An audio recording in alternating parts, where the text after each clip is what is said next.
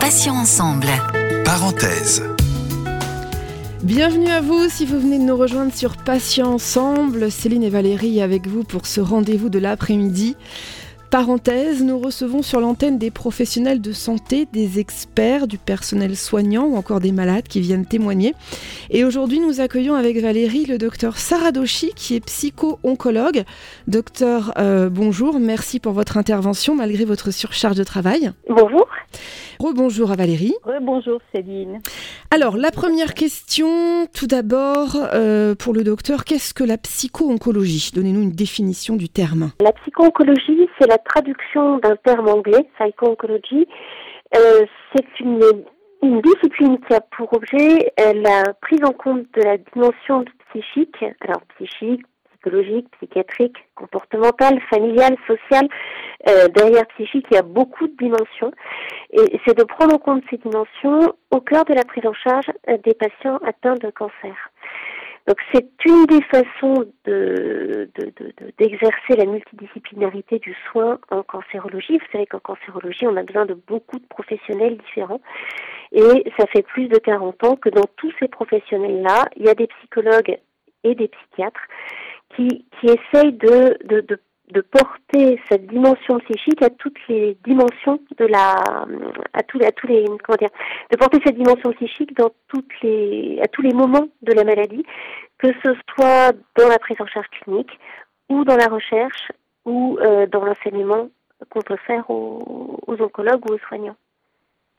Donc c'est une façon, si vous voulez, de s'assurer que euh, ce patient qui va être traité pour un cancer, qui va euh, avoir des traitements pendant longtemps, avoir à vivre après, éventuellement avec des séquelles, que qu'on va prendre, on va faire attention à euh, son vécu, à la façon avec laquelle il communique avec les soignants et la façon avec laquelle les soignants communiquent avec lui, à la façon avec laquelle il va pouvoir vivre sa maladie au niveau familial, reprendre son travail après. Enfin, c'est toute cette dimension d'individu en fait qu'on va essayer d'accompagner au mieux. Donc tous les aspects en fait de, la vie du, du malade. Hein. C'est ça.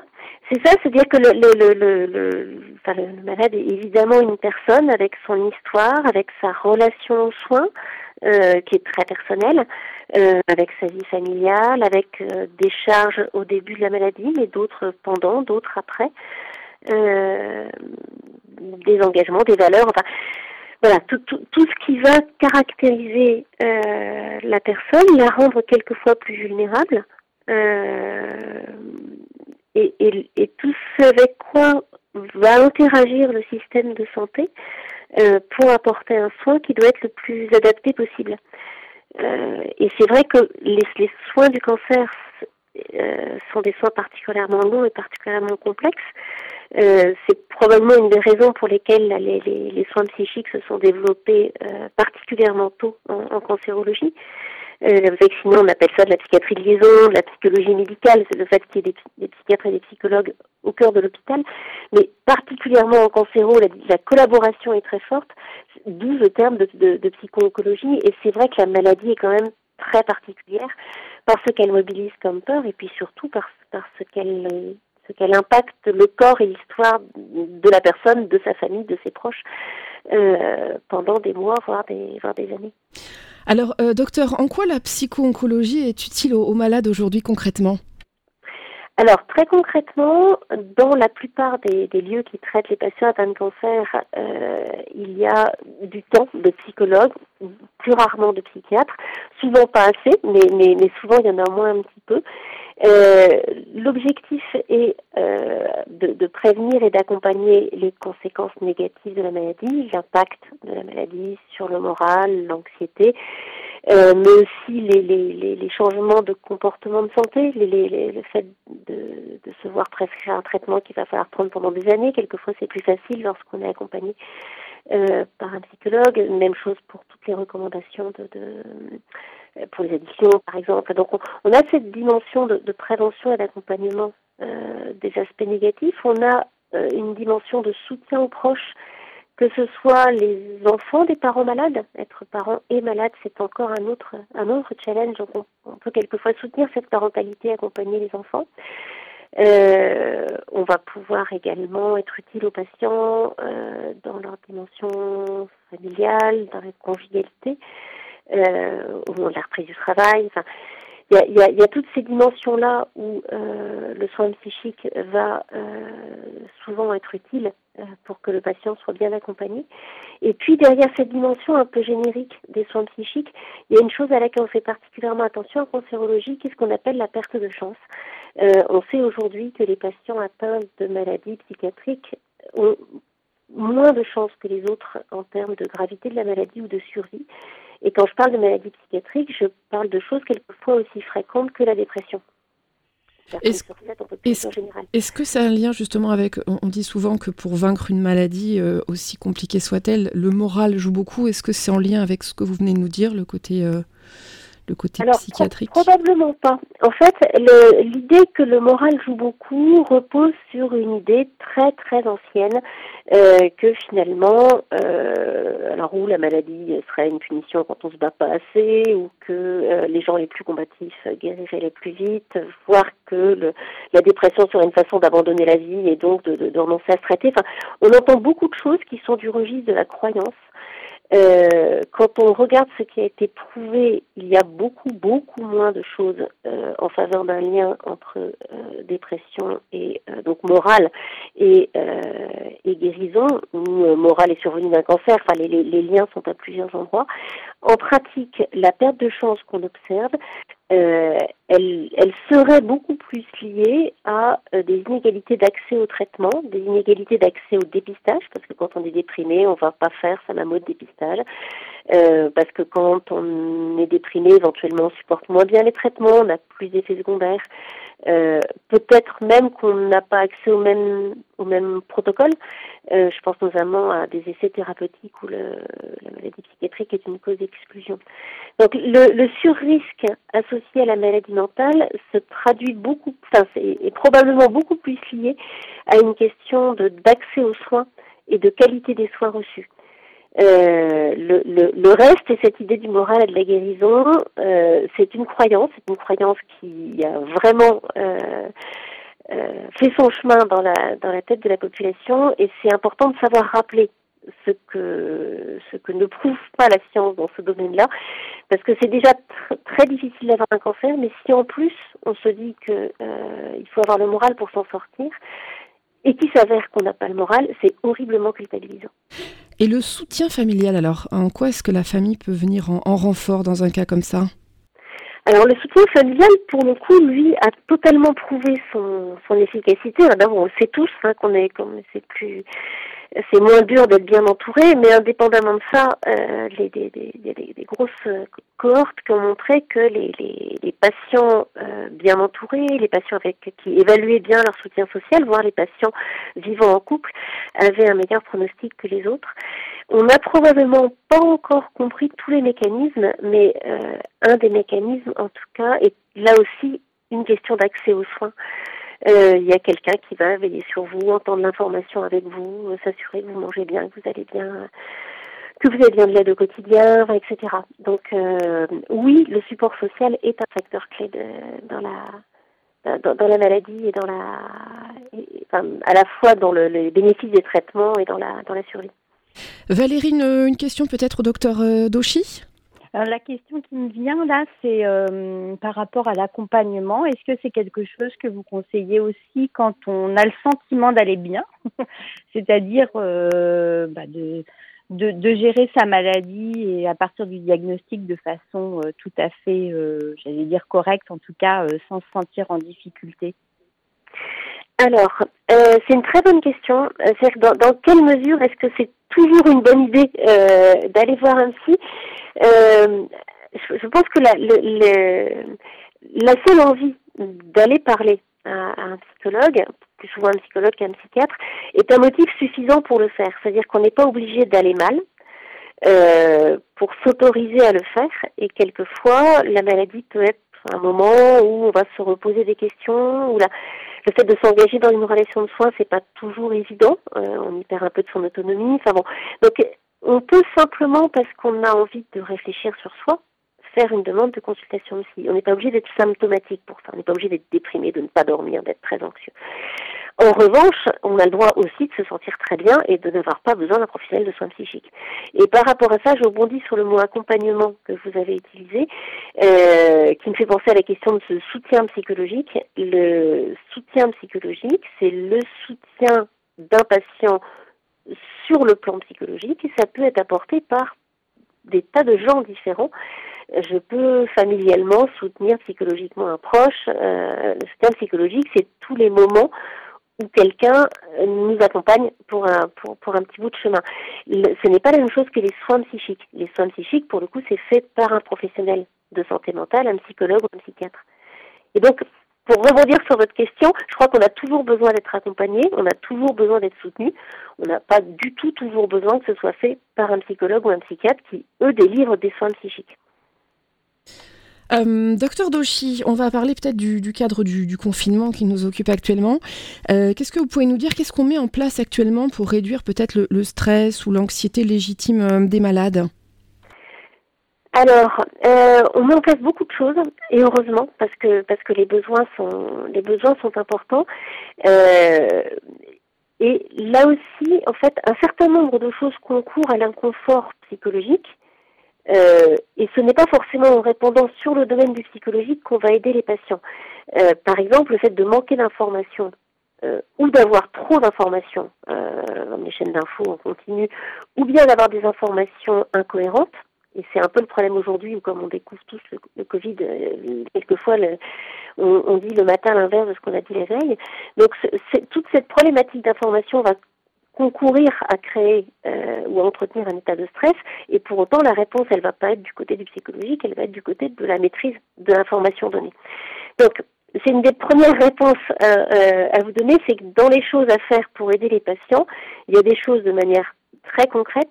Et avoir des informations sur la maladie, un certain nombre de sites gouvernementaux font ça très bien, avoir des informations aussi sur le croisement de euh, la pathologie cancéreuse et puis le coronavirus ou la peur du coronavirus. Et là aussi, la plupart des lieux qui traitent euh, des patients atteints de cancer ou des grandes instances comme l'Institut national du cancer ont, mis en place euh, des interfaces d'information et là aussi, il faut vraiment recommander aux patients de de, se tourner vers, euh, vers ces sources fiables et, rigoureuses. Ça, c'est pour l'information. Donc, ni trop ni pas assez, et si possible, euh, la même de manière répétée, ou en tout cas initiable.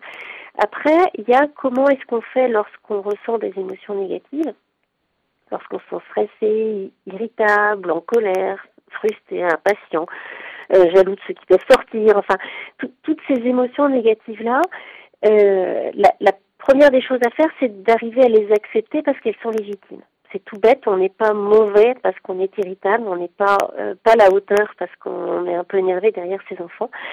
Euh, le confinement, c'est dur pour tout le monde et c'est légitime de sortir des émotions comme ça. Donc, il s'agit après de ne pas plonger dedans, il s'agit d'essayer d'éviter que, le comportement se mette euh, à être impacté par ces émotions, mais voilà, ne, culpabilisons pas, c'est déjà une chose importante. Ce qui va ensuite être proposé par un certain nombre de centres, dont, euh, dont Gustave Rossi, c'est des, des, méthodes de, gestion du stress. On a mis en place, par exemple, à, Gustave Rossi, un cycle de méditation euh, auquel les patients peuvent avoir accès en se connectant simplement sur le, sur le site de, de, l'hôpital, euh, avec des vidéos de méditation qui vont être, pouvoir être partagées comme ça un peu lorsque, lorsque chaque personne se sent disponible euh, au rythme d'une vidéo tous les deux jours. C'est un exemple de technique de, gestion du stress, donc la méditation de pleine conscience, dont la pratique est proposée aux patients. Ce n'est qu'un exemple, parce que des techniques de gestion du stress, il y en a beaucoup, et souvent ce qui fonctionne le mieux, c'est ce que les patients pratiquent et maîtrisent. Si un patient a fait du yoga, un autre a fait du tai chi, un autre, voilà. Il n'y a pas une technique meilleure qu'une autre. Il y a l'idée que on a plutôt trop de stress en ce moment, que donc c'est une bonne idée de s'en occuper, qu'il y a un certain nombre de techniques qui marchent, et que pour qu'elles marchent, il faut s'en servir. Donc il ne s'agit pas de regarder une fois vaguement sur Internet une séance de yoga, il faut par contre se décider à, se faire du bien en, injectant un peu tous les jours dans son quotidien, autant que faire se peut, ces, moments de ressourcement.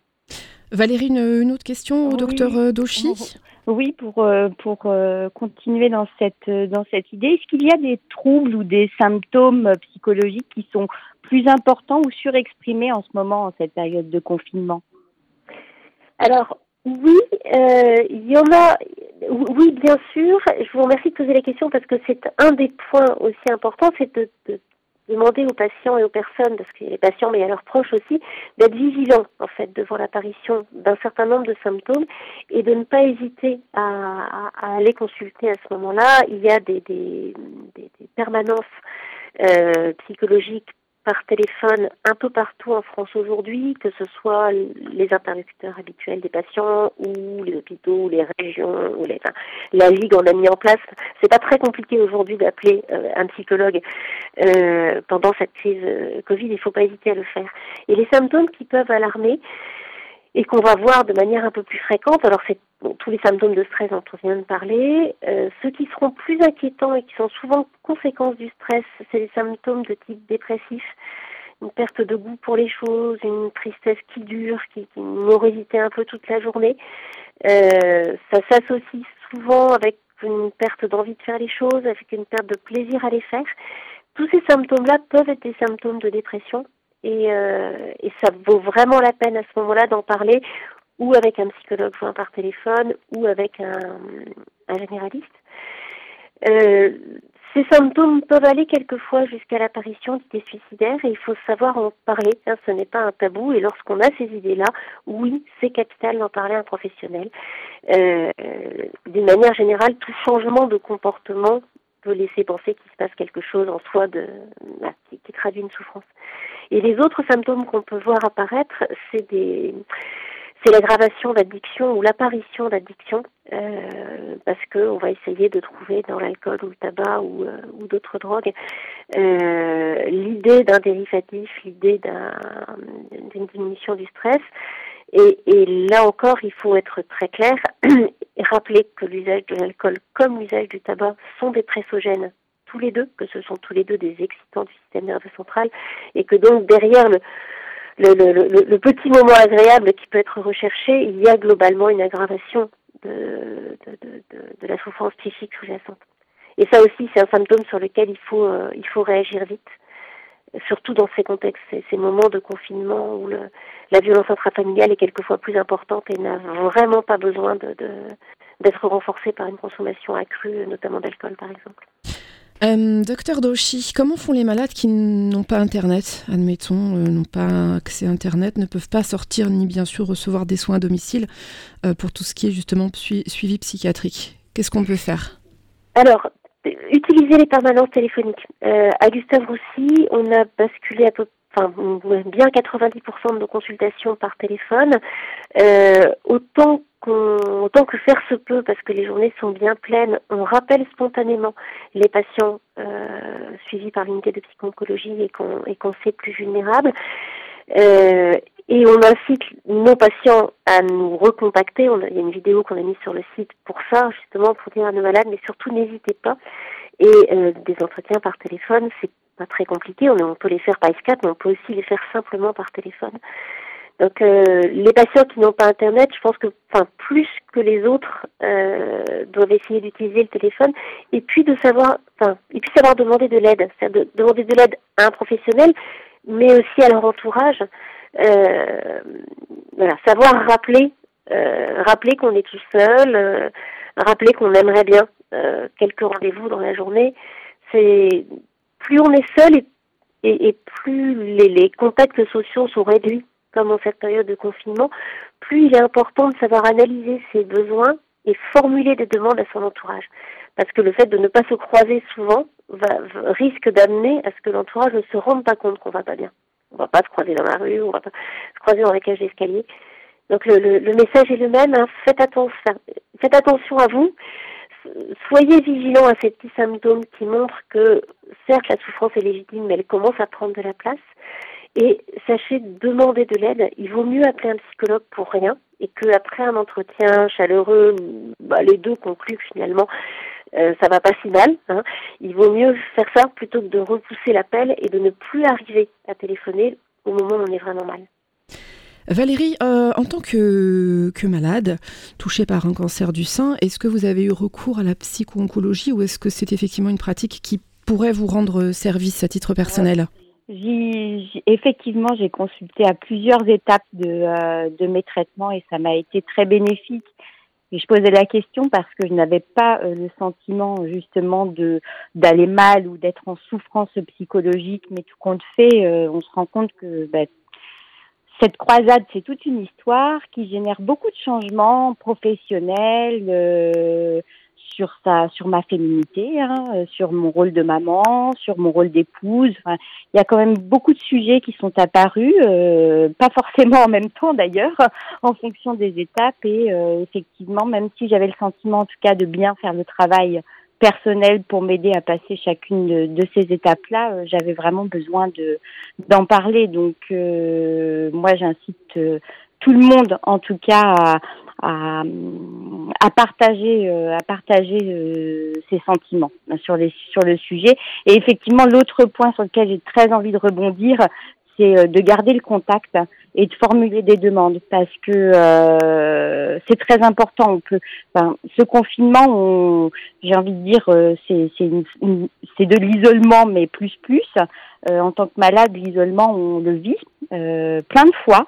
Et euh, on peut très vite euh, bah, rester dans cette situation et effectivement, on, on, on a aussi euh, notre rôle à jouer, euh, même si on est malade, bah, d'être un peu acteur aussi et bah, de garder le contact, de demander des rendez-vous, de demander de passer du temps avec des amis, avec des associations si on est tout seul. En tout cas, de, de, de garder le contact, c'est pour moi garder une forme de vie. Euh, docteur Saradoshi, je vais vous laisser le, mot de la fin de cette interview. Qu'est-ce que vous avez envie de, faire passer comme, euh, comme message avant, que, avant de clore cette, euh, cette conversation? Probablement le fait de faire attention à soi, parce que le, le risque, comme vient de le dire Valérie, dans cette période est encore plus de passer à côté de ses propres sentiments. L'être humain est ainsi fait qu'il a souvent tendance à faire taire sa propre souffrance pour pouvoir rester euh, rester disponible euh, et, et, rester au combat et que ces, ces mécanismes euh, où on éteint sa propre souffrance sont autant de mécanismes qui éloignent des soins psychiques. Et, et c'est vraiment ce, ce, ce, message est important hein, de, de, savoir faire attention à soi, se rendre compte quand on fonctionne pas comme d'habitude, se rendre compte quand finalement petit à petit à la fin de la journée le, le, le capital de bonheur de la, de la journée est de plus en plus diminué et, ne pas attendre parce que plus on souffre psychologiquement, plus c'est dur de demander. Et c'est vrai qu'on voit des patients qui, qui essayent de, de, se blinder, de ne pas faire attention à leurs émotions, de se dire que ça va passer, que c'est juste une parenthèse, etc. Et qui petit à petit arrivent à des, des états de souffrance euh, réellement importants avec un impact quelquefois sur leurs proches, sur leurs enfants, sur leur travail quand ils, quand ils y vont encore, et, ne, et ne même plus savoir en fait, ne même plus euh, savoir demander parce qu'à ce moment-là on a honte, parce qu'on a peur d'ennuyer. Enfin, donc oui, faites attention à vous et, et, et réagissez précocement quand, les, quand, quand la situation est difficile. Docteur Saradoshi, merci infiniment d'avoir accepté notre invitation dans Parenthèse, malgré votre emploi du temps euh, très chargé. Je merci rappelle... à vous d'avoir fait de la place à ce sujet important. Je crois que pour les patients, c'est capital. Mais c'était vraiment capital de parler de ça, évidemment. Je rappelle que vous êtes psycho-oncologue à l'hôpital Gustave Roussy. Merci également à vous, Valérie. Merci Céline. Valérie, on se retrouve dès demain 9h pour Matin Soleil avec de nouveaux invités qui viendront nous faire découvrir leurs associations. À 11h30, ce sera la rubrique Vous avez un message qui vous donne la possibilité, vous le savez maintenant, de faire parvenir un petit mot de soutien, euh, d'encouragement, un petit mot d'amour sur l'antenne grâce à notre répondeur 01 86 86 86 36 ou alors sur notre mail mon message patient au pluriel-ensemble.fr. Et puis à 17h, on se retrouvera toujours avec Valérie pour accueillir un nouvel invité dans Parenthèse. Passez une excellente fin de journée, je vous dis à demain et d'ici là, prenez soin de vous et des vôtres. Passions ensemble. Parenthèse.